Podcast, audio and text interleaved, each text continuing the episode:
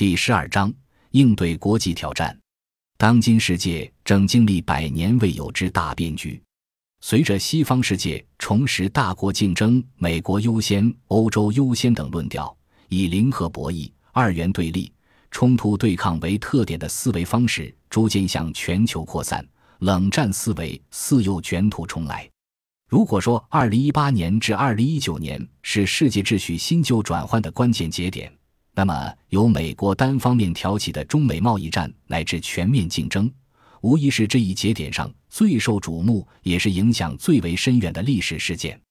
而二零二零年突发的全球新冠肺炎疫情和二零二二年爆发的俄乌冲突，则加剧了世界秩序的结构性演变，撼动了美国霸权主导的全球格局。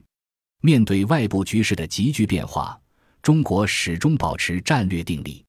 一方面。充分调动各种积极因素，团结可以团结的各方力量，努力开创中国特色大国外交新局面。另一方面，有理有节地应对美国挑战，推动中美关系重回健康稳定发展的正确轨道，为地区和世界和平发展注入正能量。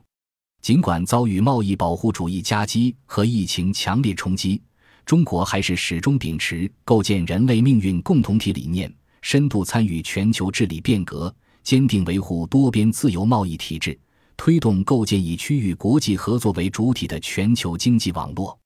放眼未来，大变局为中国实现民族复兴提供了历史条件和重大机遇，但也意味着诸多风险挑战，需要我们从容谨慎的应对。